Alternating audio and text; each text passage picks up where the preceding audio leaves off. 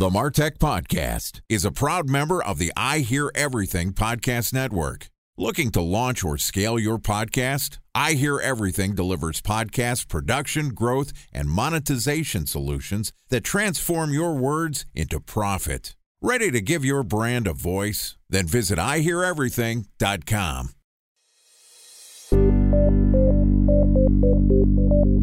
From advertising to software as a service to data. Across all of our programs and clients, we've seen a fifty-five to sixty-five percent open rate. Getting brands authentically integrated into content performs better than T V advertising. Typical lifespan of an article is about twenty-four to thirty-six hours. If we're reaching out to the right person with the right message and a clear call to action, then it's just a matter of timing. Welcome to the MarTech Podcast, a Ben J Shap L L C production. In this podcast, you'll hear the stories of world-class marketers that use technology to drive business results and achieve career success. We'll unearth the real-world experiences of some of the brightest minds in the marketing and technology space so you can learn the tools, tips, and tricks they've learned along the way. Now here's the host of the MarTech Podcast, Benjamin Shapiro. Welcome back to the MarTech Podcast. Today we're going to discuss one of the hottest topics in digital marketing, content. Joining us is Dave Snyder, who is the C E O of CopyPress, which provides content marketing products and software focused on content ideation, creation, and content promotion. Prior to leading his team at CopyPress, Dave has held operational and leadership roles spanning across S E O, search, social, and product marketing verticals. And today, Dave is going to tell us about his view of the content marketing landscape. Here is our interview with Dave Snyder, the C E O of CopyPress. Dave, welcome to the MarTech Podcast. Hey, thanks for having me. It's great to have you here. I have to say, you sound wonderful. You clearly have your own microphone. Great to have a wonderful sounding guest on the show. Thanks. I appreciate that. The dulcet tones of David Snyder by the MarTech Podcast.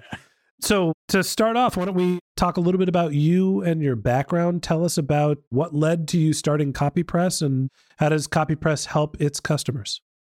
My route to where I am now is an interesting one. I actually thought I was going to be a musician when I was in college.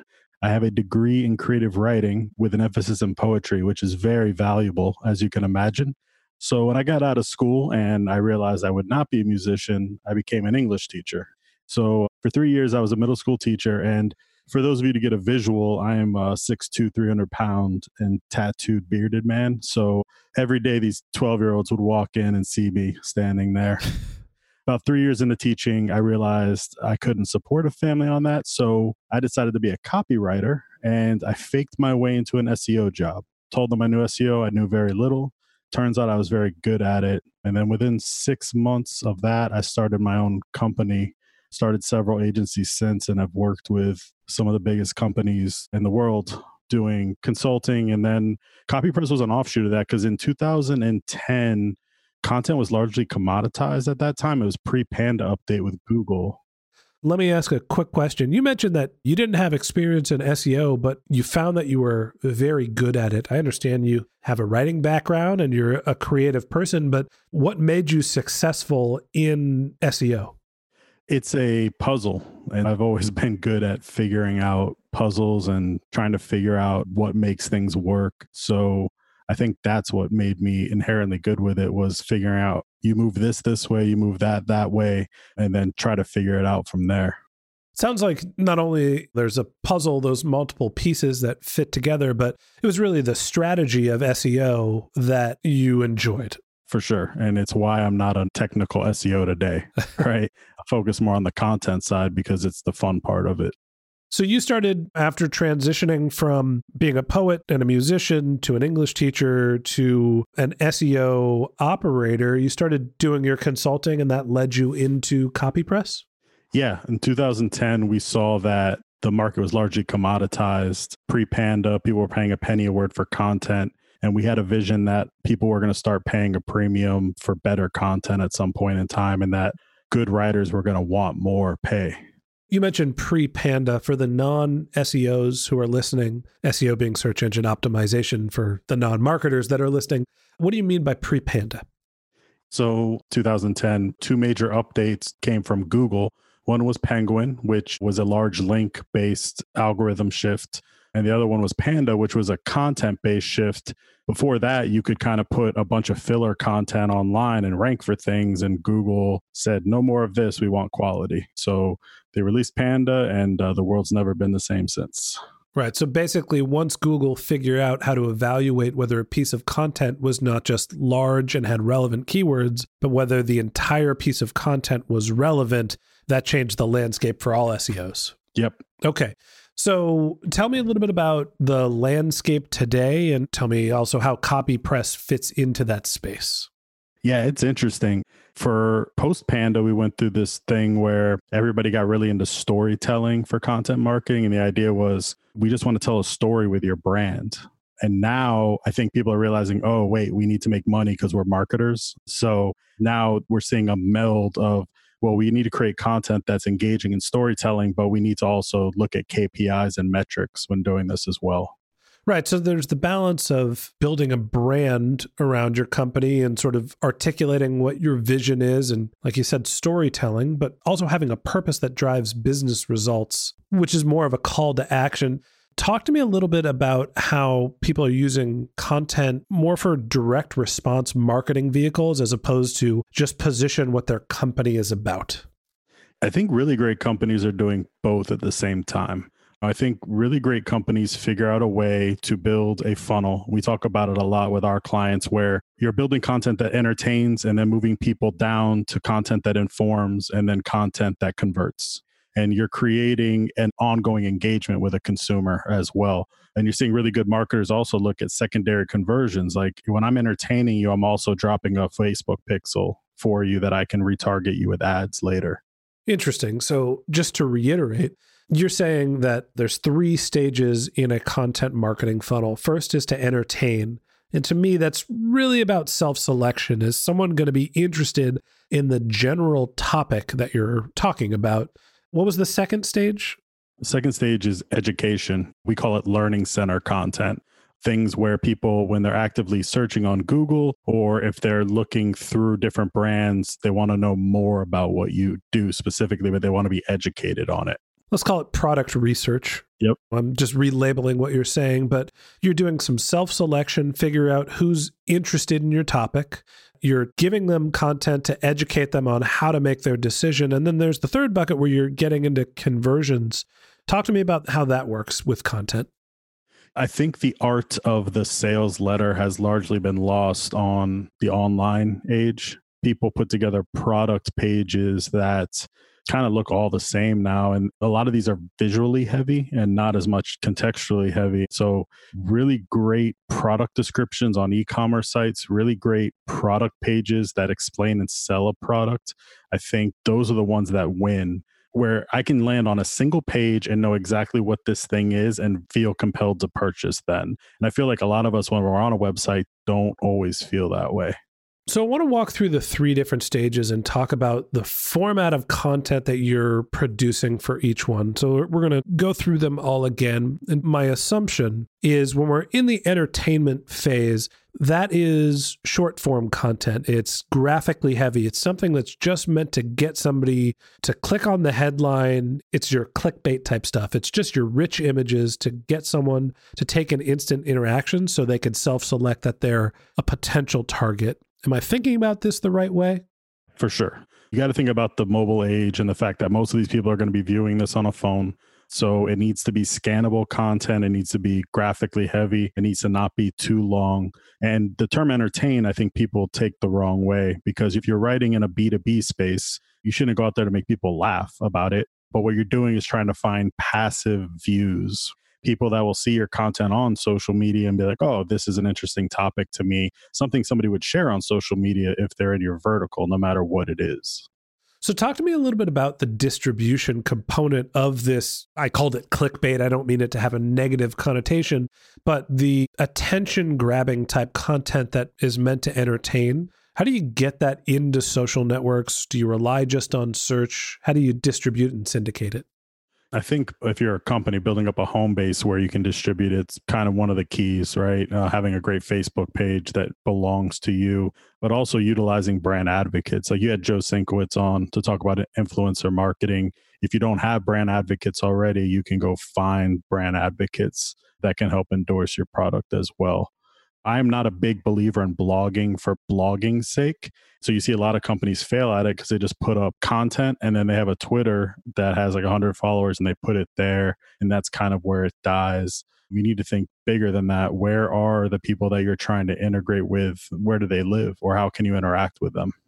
Are there forum syndication tools or community outreach tools that you've heard where you're able to take this highly engaging content that doesn't require a lot of investment from companies? Is there an easy way to get your content into Reddit and Twitter and whatever Facebook forum?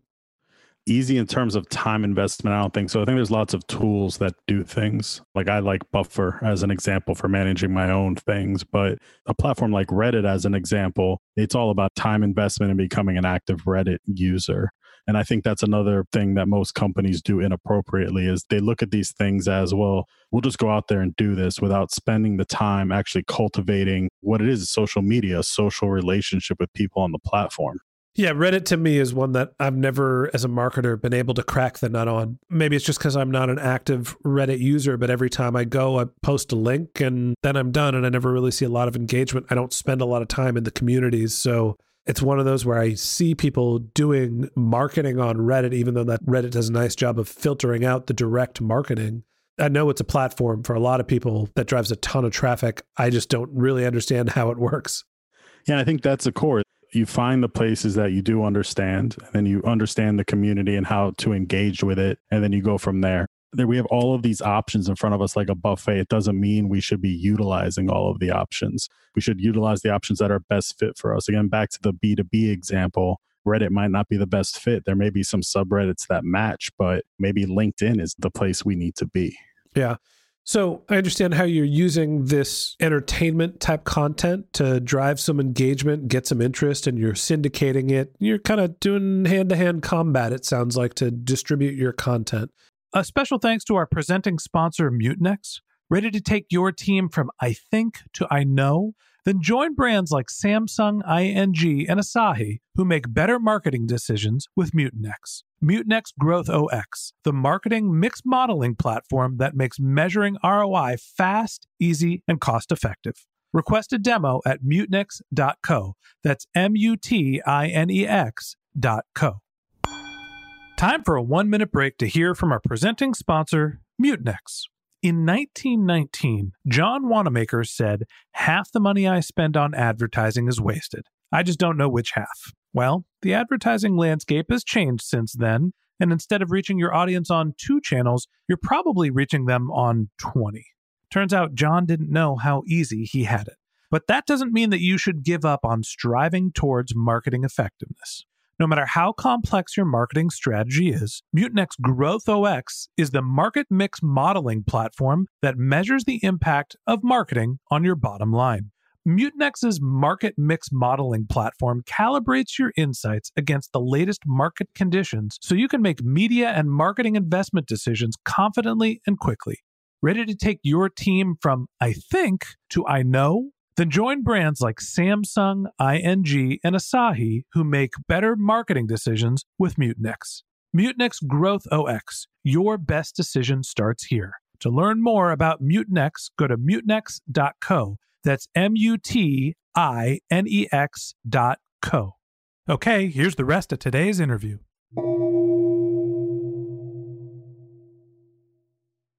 Talk to me a little bit about the next stage in the funnel where you're focusing on, I think you called it the engagement type content where you're doing your customer education.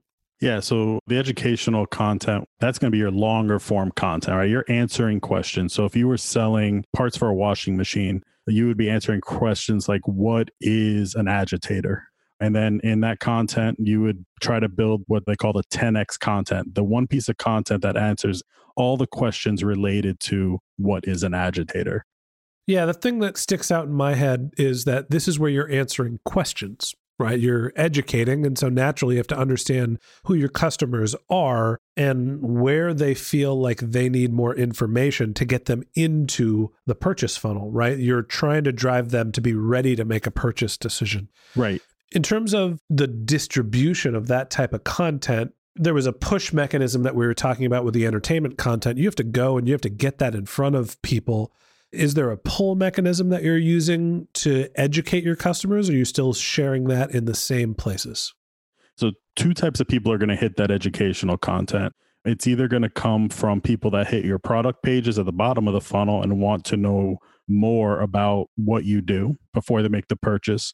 It could come from people on the blog content that are now, okay, I've been entertained, but now I have information. But this content is really geared towards Google and organic search. Google has done this thing where they've become very adept at taking informational queries and separating them from commercial queries. So a great example for people listening to the podcast is Google the term mattresses or mattress, and then Google the term buy a mattress. You will get two distinctive sets of results. Mattress will give you a commercial result where you can buy things, and buy a mattress will give you how-to guides on how to buy a mattress and select it. Interesting. I think that what you're talking about is organic search. People are constantly, specifically looking at their mobile phones and asking questions. It also gets into voice search, answering questions as well. And people are relying on search to answer those questions. I do think that there are some push mechanisms to educate your customers. And this is your email marketing. It's getting people to follow your social accounts, follow you on Twitter and Facebook and Instagram, depending on what your products are, LinkedIn as well. And there's also some retargeting there to be able to syndicate out the answers to commonly asked questions to the right person at the right time. So I do think that there is a little push-pull at this stage of content marketing. Yeah, I mean, if you have somebody in your organization creating these types of pieces, that person should also be on Quora, as an example, answering questions in your space. This is going to be a similar type of content base. Absolutely. So talk to me about this third part of the content journey where you're actually trying to get someone to convert. It sounds like this is really your product pages. Yeah, and this is going to be content that's the shortest format, probably of all of them. And it takes a skilled copywriter to be able to inform the person on what this product is and then motivate them to buy. If you're talking about an e-commerce type of play, you may only have two hundred, three hundred words to inform a person about this is the product that we're looking at. This is why you should buy the product. Again, this is the part of the entire bucket that I think people fall into the biggest trap with. Because, well, e-commerce as an example, I have ten thousand products. I need to write product descriptions for all of them. We can't waste money on high-end content. We need to just pay a penny a word and get as many as we can done for S E O. And what you're leaving out of that equation is conversion. Is this going to make somebody buy the product? So it sounds like this is where you have to cho- choose your words the most carefully. You're really trying to drive somebody over that final hurdle to become a customer. When you're driving people to your product pages, how are you getting them there? So they're going to come from a, multiple different ways. One is just through this funnel we've created where someone's interacted with your brand and been entertained. They've learned more and now they're on the product page. They might enter through the middle of that funnel where they found answers to their questions on Google. And now they're on your education page and go to your product. Or people may find your product through recommendations, through P P C, through Facebook ads, through any kind of social ads you might be running. I think your product pages are where you're probably going to have the most channels open, funneling people into purchase. Brings me to my next point of when you're looking at creating this copy funnel and you have your three stages, how are you evaluating the R O I of the multiple different stages? So we've actually built some machine learning that we utilize. And what we do is we track what channels we're getting the traffic from and then tracking them all the way down through into the conversion level to see how much traffic did we drive from this? What's the value of that traffic? What's the conversion? And what's the actual cost for the piece of content we created? And I think, again, going back to what I said originally, storytelling versus K P I-driven content, those are the steps that are missing for most content marketers. They think only about, well, I need to entertain or inform, but they don't think, all right, but this has to drive a sale. How do you know when somebody is ready to go on to the next stage, right? Somebody's looked and engaged at a piece of entertainment content. How many touches do they need to move into the product research phase for you to start sharing and pushing your other types of content? And then once they're educated on the product, how do you know when to start pushing them towards products? I think every consumer is different and every market's different. I'm a big believer in using the whole buffalo. And so you mentioned it before, using email marketing as a way to share the blog posts we've written if you haven't been back on the site, or somebody who has been on the site, maybe I'm retargeting them with some of my educational content on Facebook. So in the B two B space, we see it being up to nine touches for someone before they engage with a product. So I think every market's going to be different, but what you don't want to do as a marketer is leave it up to chance and say, all right, somebody who lands on the blog will eventually become a customer. Now, what's the next step there? How are you pixeling them or grabbing their email address or moving them down that funnel?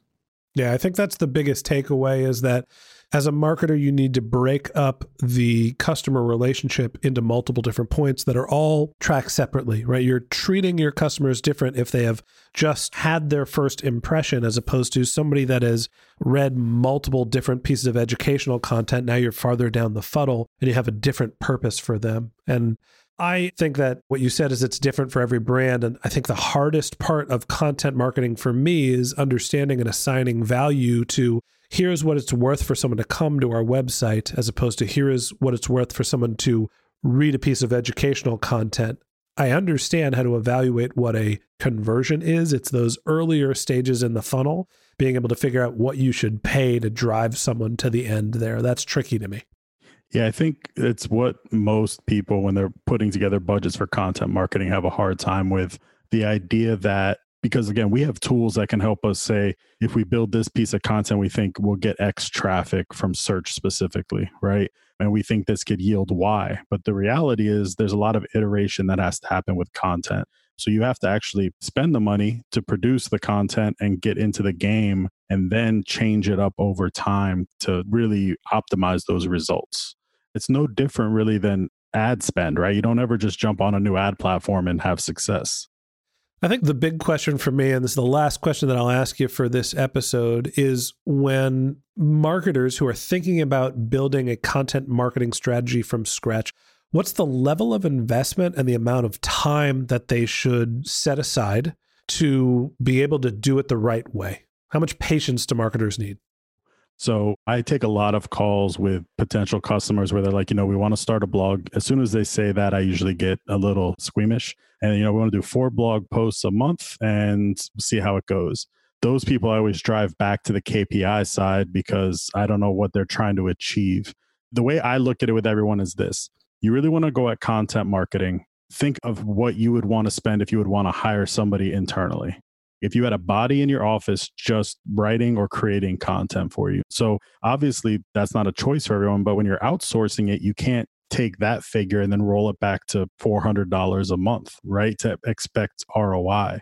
So you need to say, okay, my effective spend needs to be a portion of what a full-time person would be. And then I need to give this thing six months and then have a twelve month plan. So your first six months is your iteration time. And then your twelve months are your changes that you want to make from there. I hear you. And I'm pushed back a little bit. I think that there's multiple different ways to create content. People can create content on the cheap, and some of it can be effective. Often it isn't, right? If you're not paying for quality, often the returns won't be good. But if you're strategic, you can find writers to produce valuable content that doesn't necessarily mean that they have to be experts, right? You can replicate the same type of content in multiple different fashions. And that's really an S E O arbitrage game more than it is just focusing on creating unique blog type content. I'll give you an example. I created a dictionary for a guitar lesson startup that I created. And really all I was doing was copying somebody else's content and having a writer basically just rewrite, hey, here's all these posts, write it in your own words. And I was able to create hundreds of pieces of content for a dollar or two a post. Right. But the core there is you did hundreds of pieces, right? I think the issue that we see a lot of people, it's not about how much they're spending per piece. It's about volume. You think about it like batting and baseball. I have a lot of people that come through. It used to be when I did a lot of viral consulting, it'd be like, all right, I want to go viral. It's like, all right, well, you're going to have to take ten swings at this. Yeah. You're not going to take one and hit a home run. Yeah, I think that's absolutely something I agree with. Having run content-focused businesses, you never know which blog post is going to be the one that drives seventy-five percent of your traffic, but one page is going to be the most important one. When I was running my guitar lesson site, there was a service that Google bought called Songza, which was a song recommendation engine, I think. And we wrote a blog post of like the top guitar tabs for songs recommended by Songza.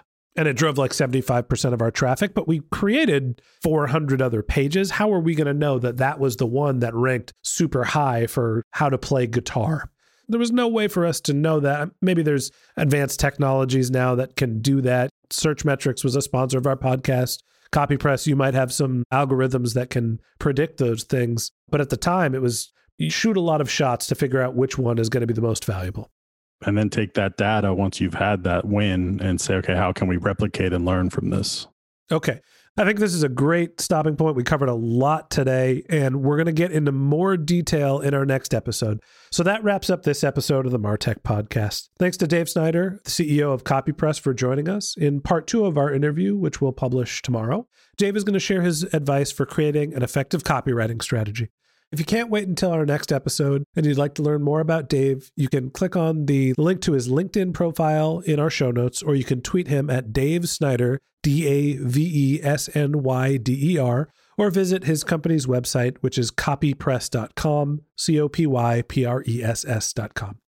If you're a subscriber to the MarTech Podcast, thank you for being a member of our community. We always want to hear from you, so we created benjshap dot com slash question, where you can send us your marketing questions, which we'll answer live on our show. Of course, you can always reach out on social media. My handle is Ben J Shap on LinkedIn and Twitter.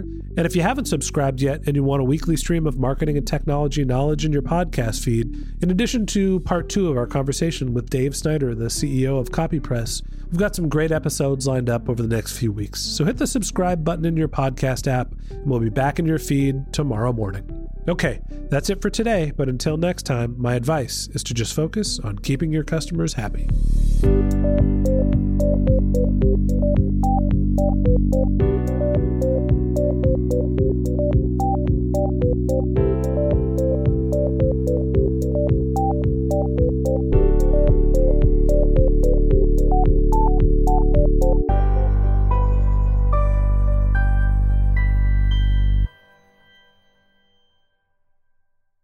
Thanks for listening to the MarTech Podcast, an I Hear Everything production. Looking to launch or scale a podcast like this one for your brand? Then visit I hear everything dot com.